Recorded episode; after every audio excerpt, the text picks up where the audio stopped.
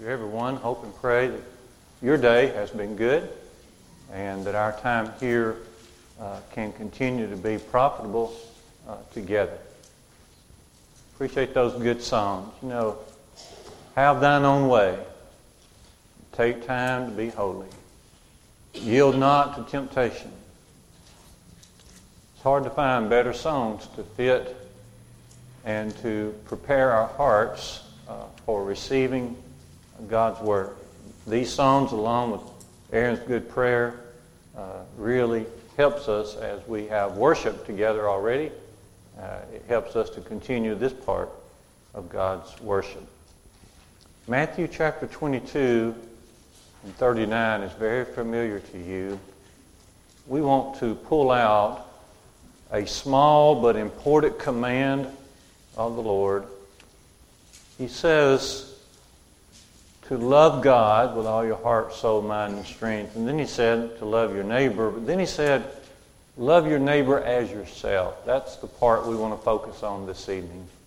Loving others as yourself. Or to bring it down closer, loving yourself.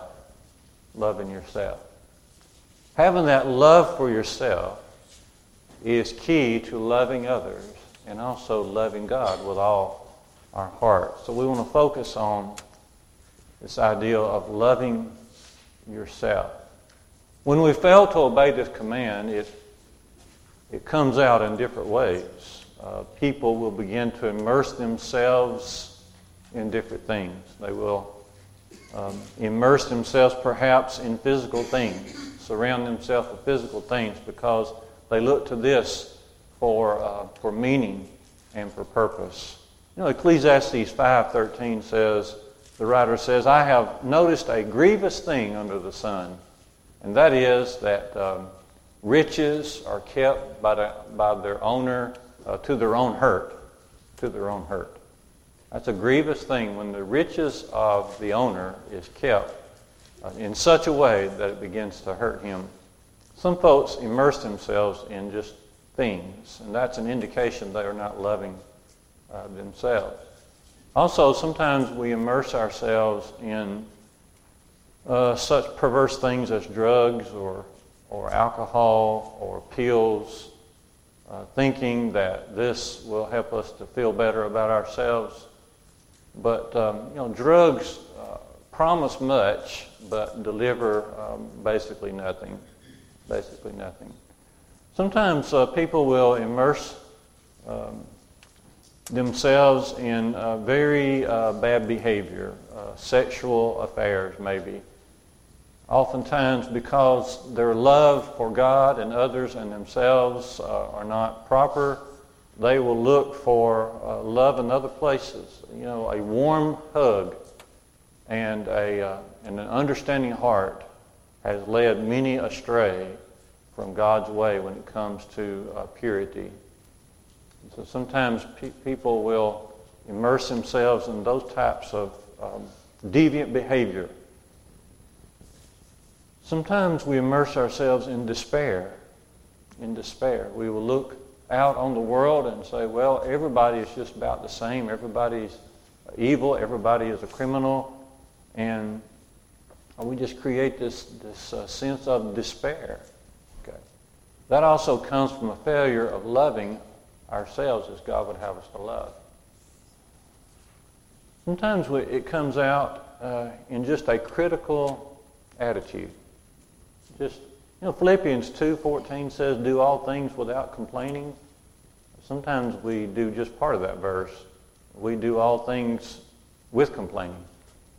And uh, this is also uh, an end result of not loving as God would have us to love. And it starts with loving ourselves, having a proper view of ourselves.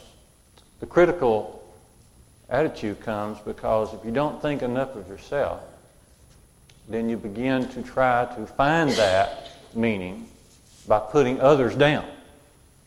A lot of people get in that habit, and uh, that's unfortunate. And it stems from it stems from a failure to love ourselves as God loves us. So how can we, how can we, as we have just a few minutes together this evening, how can we learn or better learn uh, to love ourselves that will help us to love others as God would have us to love? In the first place, it begins with um, focusing on how God views us. It begins on focusing on how God views us. God has the best view of us, okay, because He looks upon the heart. In 1 Samuel 16, in verse 7 through 9, you remember Samuel is sent to Jesse's house, and God, through Samuel, tells Jesse that he's looking for someone after his own heart. God looks on the appearance, but man looks, uh, rather I should say, man looks upon the appearance, but God is able, and only God can look upon the heart. And so we must keep a focus on how God views us. He has the very uh, best view. 1 Kings chapter 8 records a long prayer of Solomon uh, as he dedicates uh, the old temple. 1 Kings 8 39, Solomon mentions in his prayer that only God knows the hearts of the children of man. Only you, God. He looks to God and said, says in his prayer, Only you, Lord, only you can know the hearts of the children of men. We remember reading from John 2 24 and 25 that Jesus had no need for others to come and, and testify and tell him about mankind because Jesus knows what is inside mankind. So God has the very best view of us. Okay? And we need to keep a focus on his view, his view of us. Okay? It's much better than our view of ourselves because we rarely get it right Okay? we either will have a diminished view of ourselves. You remember in 1 uh, Corinthians 12, as Paul, there in part of that chapter where Paul compares the church body uh, to the body, members, the physical body. And he said, uh, the, the foot cannot say, because I'm not the hand, I'm not of the body. Or the ear should not say, because I'm not the eye, therefore I'm not of the body. This indicates to us sometimes we have a diminished view of ourselves. And then oftentimes we have an inflated view of ourselves. Romans 12 and verse 3 uh, warns us not to think high, more highly of ourselves than what we ought to think. And then later in Romans uh, 12, what is it, 15 and 16, uh, Paul says, uh, Be careful not to be high minded. That's just an inflated view of ourselves. We have a real problem with appraising ourselves. Now, so God's view will always be better of us than we view ourselves. And certainly other people's view of ourselves doesn't work either. Case in point, just look at Jesus. We won't go far with this, but look how they treated Jesus. The most perfect man, the, the most perfect person, the, the most selfless person, the one who did no sin. He, he didn't sin with his actions or his words or no guile in his mouth. 1 Peter 2 21 and 22. What did, what did they do to him? They mocked him. They crucified him. They tortured him. Okay. Others do not get it right either. So God's view is always best. Jeremiah 10 23, it is not in man who walks to direct his own steps. The, way of man is not in himself. It is not in man who walks to direct his own steps. I am terrible at appraising the value of things. I will always get it wrong. I just don't have that within me. Many of you do. But only God has the ability to make the proper appraisal of who we are and who we can uh, be. So, first, we've got to focus on how God views uh, each of us, how God views us uh, personally. In order for us to love ourselves, in order to love others, we also got to focus on how God made us. We know, and we've talked often about God made us in His own image, and this means so much uh, to us. It ought to mean a lot to us. First, it means that we are full of spiritual qualities. Spiritual qualities. God is spirit, John 4 24. You remember that passage? God is spirit, and those that worship him must worship in spirit. And God is spirit. We are made in his image. That means we are full of spiritual qualities. And get this we're not just full of spiritual qualities, we are full of qualities of his nature that he put in us. Okay? We must keep that in mind. We are full of spiritual uh, qualities. Also, also that means we are capable. God made us capable as he made us in his image. We are capable of learning his will. We are capable of having great thoughts from his will. We are capable of having a great impact in the world. We are gr- capable of having great change, making great personal change. We are capable of great determination uh, as we do His will. You see, Jesus once said, Matthew 19, 26, with man this is impossible, but not with God. With God all things are possible. We remember Paul saying in Philippians 4 and 13 that I can do all things through Christ who strengthens me. God made us capable made us full of spiritual qualities. He made us capable. And he, he designed us, and get this, He designed us to have fellowship with Him. Fellowship with Him. We love to read about uh, people in the Bible, and it often says they walk with God. Like in Genesis 5, it says Enoch walked with God, and he was not, for God took him. It says in Genesis 6, uh, verses 9 and 10, that, that Noah was a righteous man and that Noah walked with God. We know that Abraham walked with God. It's possible for any person on earth to walk with God. We have been designed to do that, designed to have fellowship, even intimacy uh, with the Lord. And it also means that we are linked to God. We have a link to God. We are connected to God. Someone described it like this we, we are linked to that which is above, and we are separated from that which is below. In other words, being made in the image of God gives us that possibility of being connected to the Heavenly Father and being separated from the world. It doesn't always work, but it's not God's fault, it's our failure. It becomes a struggle for us. It shouldn't be, but it does. You might think of an arrow that has uh, two points on it one part, one arrow's pointing up and the other's pointing down, and that's us. There's a struggle. Struggle. That's why, that's why Paul said in, in Colossians 3, 1 and 2, seek those things that are above. That are above. If, you are, if you've been risen with Christ, if, if you have named the name of the Lord, if you've been immersed in water for the remission of sins, if you have come to Christ, you must seek those things which are, which are above. We have that link. We have that connection. Okay.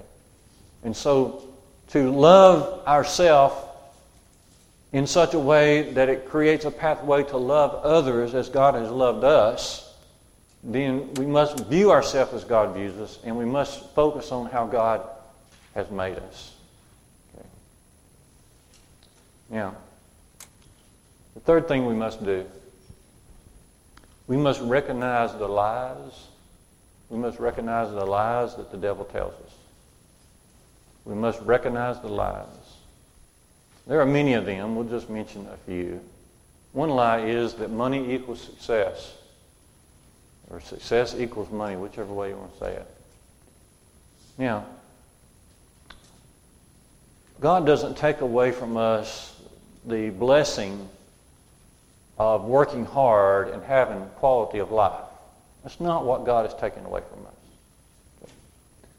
But what we are saying is that uh, if we are looking for a sense of eternity, if we are looking for a sense of well being, if we are looking for meaning in life, we're not going to find it in things or money. Like Jesus says, Luke 12, verse 15, a man's life consists not in the things which he possesses. It's just not there. It's just not there. When Jesus was teaching on was teaching on anxiety and worry, Matthew 6 and 25, he says, Is not your life more than food? And, and, by implication, he's saying all these physical things. The physical things that we worry about. Is not your life more than the things that you see? Is not your life more than the things you put in your mouth? Is not your life more than the things that you, you put on your body? Is not life not more than the things that you that most people, that most worldly people worry about? Is life not more than that? It is. It is. Ecclesiastes 12, if anybody tried out the world, it was Solomon. It was him. He tried money. He tried riches. He tried power. He tried women. He tried wine. He tried work. But he come to the conclusion that you must fear God and keep his commandments, for this is the whole of man. This is, this is what man is about. And so there, that's one lie, that, that money equals success. Another lie is that sin equals freedom. And we know it's the very opposite. Jesus tells us that in John 8 34. It's the very opposite. Whoever continues in sin becomes a bondservant of, of sin. But the, the devil turns it around and says, if you can just get yourself away from church, you just get yourself away from Scripture, you get yourself away from those people, then you're going to have more freedom. You're going to be able to do what you want to do.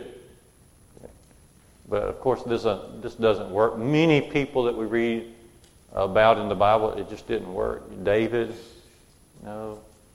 Uh, maybe, you know how we humans think. David might have said, well, you know, as he thought about Bathsheba, maybe he said, you know, I, I need a little break. I owe this to myself. I deserve something on the side because, after all, I am king. I do work hard. I put, my, I put myself out there many times for the nation. And so there he goes. But then later in Psalm 32, if you look at Psalm 32 and verses 3 through 5, David talks about this. He says, My sin is weighing me down. My body is wasting away. Okay. He's not talking about some physical sickness he had. He's talking about what sin was doing to him. And Paul had the same kinds of regrets after he had learned that he had been in opposition to the Lord. He, he talked in, in 1 Corinthians 15, verse 9, for example. He said, he said, I persecuted the church. It's not proper even to call me an apostle because I persecuted the church of our Lord. You see that? It, it never really leaves us, does it? When we sin, it, it's hard, it's hard to forget those times when we just outrightly disobey the Lord. So the lie of the devil is that sin equals freedom, and it really doesn't. No way does it do that. Another lie of the devil is that physical features equal beauty. That's not true. Physical features equal beauty. Now the world, the world exposes this. The world brings it to the forefront. The, the world illustrates this. The world advertises it in, in this manner. Everything you see, especially that which is put in front of you, tends to elevate the idea that, that physical beauty is real beauty, but it's just not, it's not the case. You remember reading from Proverbs 31:30 about the virtuous woman, and the virtuous woman, it, it says this. It says, uh, Charm is deceitful, and beauty is vain. But the woman who fears the Lord is to be praised. Now, notice how that the inspired writer sets that contrast. Here's what the world, the world thinks it's cool that you can put on the charm. The world thinks it's so intelligent that you can present yourself as beautiful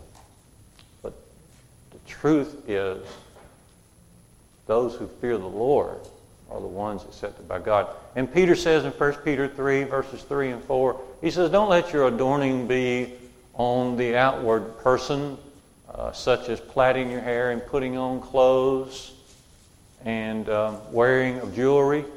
Don't let it be that, but rather let your adorning be upon the inward person, the inward beauty of a meek and quiet spirit, which in the sight of God, if, if that means something to us, which in the sight of God is of great price. of great price. We just can't, we can't emphasize that enough, which in the sight of God is of great price. So it's not true. It's just not true that physical features equals beauty. God looks upon the heart, we remember. If a young person wants to be attractive to the right kind of person, they will develop the qualities of compassion and of biblical spiritual maturity and of a tremendous connection with the purpose of God and in adding in there the joy of living for the Lord. Those are the qualities that the Lord would have us to have. And if a person is not attracted to that, then that's good news because that's the kind of person you don't want to attract. And then the devil lies by saying, well, worldly education equals intelligence. That's not true. That's not true. What the, what the Lord would say to us is be careful about worldly education. And the reason that we, we consider this, the reason we even say this, is what Paul says in 1 Corinthians 1. You remember this in verse 18. Beginning in verse 18, 1 Corinthians 1, he says, For the word of the cross is foolishness to those who are perishing, but to us who are being saved is the power of God. Notice the contrast there. Those who are perishing, this what we're doing tonight, this, this right here is foolishness. We keep reading. 1 Corinthians 1.19 For it is written, I will destroy the wisdom of the wise, and the discernment of the discerning I will thwart. Verse 20 Where is the one who is wise? Where is the scribe? Where is the, the debater of this age? Has not God made foolish the wisdom of the world? For since in the wisdom of God the world did not know God through wisdom, notice that. The world in its wisdom cannot come, know, come to know God. It's impossible. Okay. For since in the wisdom of God the world did not know God through wisdom, it pleased God through the foolishness of what is preached to save those who are who do believe, who are believers. Now, Paul sets up a tremendous challenge over in Philippians 2:15 when he says we ought to be without blemish and uh, we ought to be um, we ought to be blameless in the midst of a perverse and crooked generation. We ought to be children of God, without blemish, blameless, okay, innocent in the midst of what we live among. And then he says in Philippians 2.16, we ought to be holding forth the word of life, the Bible, the, the Scripture. So just we got to be careful because the devil wants us to, to believe that worldly education equals intelligence, and that's not always the case. Often it runs contrary uh, to the wisdom of God. And then another lie of the devil is that bad circumstances equals bad person. There are some tough circumstances that people are enduring. There are tough situations that children have been brought up in. There may be um, occasions of abuse. Uh, there may be uh, alcohol involved in a home or a friendship. Uh, there may be all kinds of deviant behavior uh, brought out in the lives of one parent or both parents that makes some bad situations, but we need to make sure we understand that that does not equal a bad person. Just because a child or an innocent wife or husband or any association with a bad circumstance, that doesn't mean that association is a means that you are a bad person. It doesn't mean that. We cannot control the behavior of other people, and we're not responsible for the bad behavior of other people. We notice Ezekiel 18, verse 20 the soul that sins, it shall die. The son shall not bear the iniquity of the son. The son shall not bear the iniquity of the father. and the Father shall not bear the iniquity of the Son. We are responsible for our own behavior. So the devil has a lot of lies. We must recognize those lies if we're going to love ourselves in such a way to be able to love God and others, love others as God would have us to love them, love others as God loves us. Then we got to see things as God sees them. We got to focus on how God has made us, and we got to recognize the devil's lies. But then one more thing tonight: to obey this command, we must focus on the unspeakable gift. The unspeakable. I appreciate the way Larry brought this out during communion this morning. The unspeakable gift. That refers to the gift of Jesus. I believe the statement is in 2 Corinthians uh, 9, verse 15. I believe that's it. Jesus is expressed there as the unspeakable gift. Uh, it's hard to put, inexpressible gift.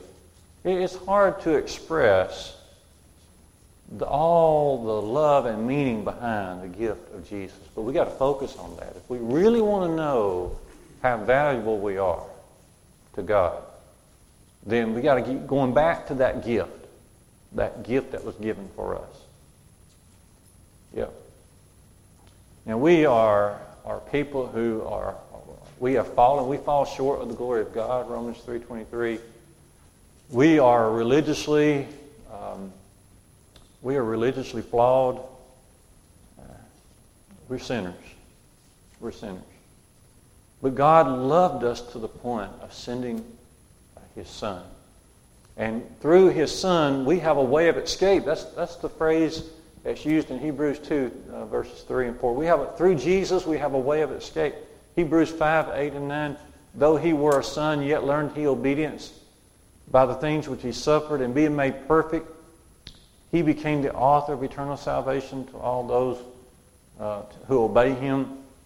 This unspeakable gift is ours, and all we have to do is submit our lives uh, to him. What wondrous love uh, that is. We recall John's words in 1 John uh, 3 and verse 1 Behold, brethren, behold, what manner of love. Now, I wish we could express it the way it's written there. Behold, what manner of love the Father has bestowed upon us that we should be called the children of God. Well, how does that happen? It doesn't happen without the love of God and the sending of Jesus and that that sacrificial gift uh, in our behalf. 1 John 4, verse 10. Not that we have loved God, but that He loved us and gave Himself to be the propitiation, the covering uh, for our sins. We can't put words to that kind of love. Galatians 4, uh, beginning in verse 4, in the fullness of time, God sent forth His Son, born of a woman, born under the law, that He might redeem those who are under the law, and that we might receive the adoption of sons. How can it be? How can it be that we could be called the children of God only out of God's incredible love and that unspeakable, unspeakable gift? Paul expresses it in Ephesians 2, beginning in verse 1, that, that we are dead in our trespasses and sins. But Ephesians 2, verse 4, but God, who, being rich in mercy, for the great love wherewith He has loved us, He has uh, created a way to make us alive in Christ. It's just remarkable to think all that God has done. The gift, the, the,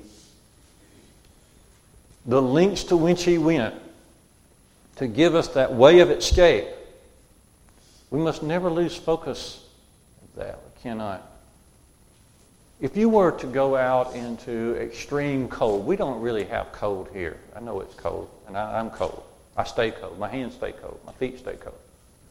But really, we don't have the cold that they have in Minnesota, northern Michigan. That's, that's cold. Suppose you went out and you didn't have a coat on in northern Michigan, and the high that day was minus five and the wind's blowing and the snow is coming, you think that would have an impact on you? It would.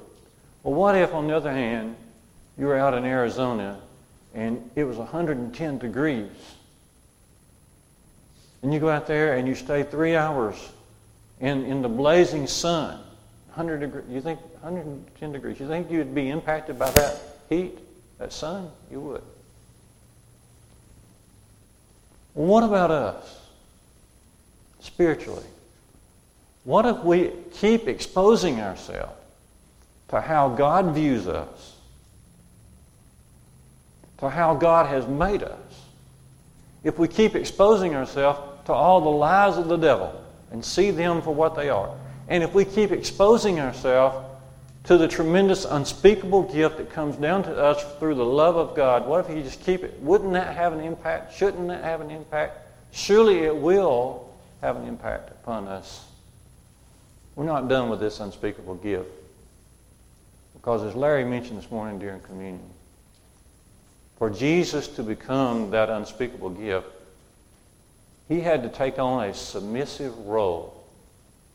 A submissive role.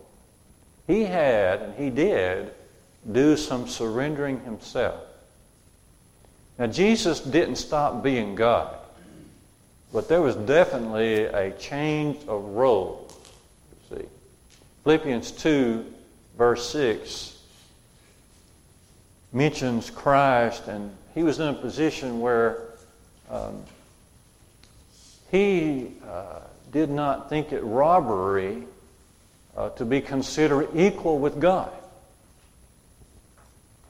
But he emptied himself, made himself of no reputation, took the form, took upon him the form of a servant, and was made in likeness or in fashion as a man. Being found then in fashion as a man, he humbled himself, became obedient unto death, even the death of the cross.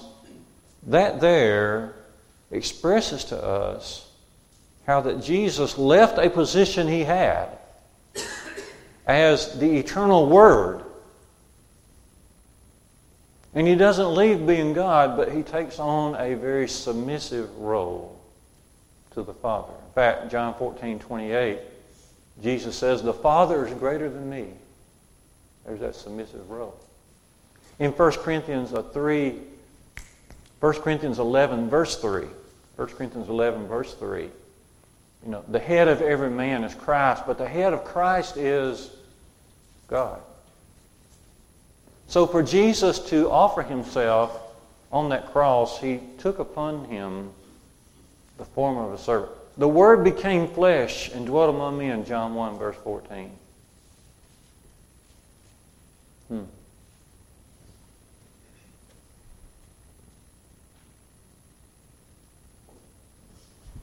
Now, question. This surrendering role that Jesus took on in order to come here, and come place himself on the cross, was that a temporary situation or is it eternal? Well, when the Apostle Paul became the Apostle Paul and he's preaching, we read about it in Acts 9, verse 20, he preached in those synagogues Jesus as the Son of God. At that time, Jesus is back in heaven. He's on the right hand of God, but he's still considered the Son of God, no longer the Word, in the beginning was the Word, John 1, verse 1. And the Word was with God, and the Word was God. No longer the Word, but now, still, even after his exaltation to the right hand of God, he is still the Son of God. 1 Timothy 2, 5 and 6, there's, there's uh, one God and one mediator between God and man. The man, does Paul say this? The man, Christ Jesus who gave himself for our sins as a ransom for all. Jesus is now in heaven, but he's still considered, he still retains his identity with the ones that he loved. Man. Man. And this one, Hebrews 2, verse 11, one of my favorite all time verses from Hebrews. The one who sanctifies which is Christ. Sanctified just means, you know, He's able to bring forgiveness to us and He sets us apart for His purpose. The one who sanctifies. And those are who, who are sanctified. That's us. So, the one who sanctifies and the one that end up getting sanctified, that's us, are all of one nature. They're all one. Jesus is one with us. To the point that he's not ashamed to call us his brothers, his sisters. Doesn't it cause us to crawl a little deeper into the love of God when we think about how Jesus changed positions, became the Son of God, and as far as we can tell, He's not ever going to let go of this surrendering role that He took on. Even when it comes down to Judgment Day, as we were focusing on Judgment Day this morning, when it comes down to Judgment Day, as I read here in 1 Corinthians uh, chapter 15, I'm going to read beginning in verse 24. Then comes the end. This is the second coming. 1 Corinthians 15 24. Then comes the end when he delivers the kingdom to God the Father after destroying every rule and every authority and power. For he must reign, Jesus, until he has put all his enemies under his feet. The last enemy to be destroyed is death. For God has put all things in subjection under his feet. But when he says all things are put in subjection, it is plain that he is accepted who put all things to subjection under him. Under him. In other words, the Father is the exception. And when all things are subjected to him, then the Son himself will also be subjected, subjected to him who put all things in subjection under him, that God may be all in all. It sounds like Jesus is going to retain that subjection, that submission forever. You ever thought about eternal love? That's it. And for God to do all that for you, every bit of that the Lord did for you, how can we just walk away from Him? How can we not try to be all we can for Him? How can, how can we not love God with all our heart? How can we not love our neighbor as ourselves. The Lord's invitation is open to all of us. We'll have another great song here, and it will encourage us to be all we can be before the Lord. As always, the Lord's invitation is open to anyone who's ready to put Jesus on in baptism as part of the gospel plan of salvation. It may be you just want to come back home. You might just want to say, I just have not appreciated all that God has done for me. I tell you what, I hadn't either. I hadn't either. But we can grow. We can turn away from evil, and we can grow in Him. The invitation is open. Please come right now as we stand, as we sing.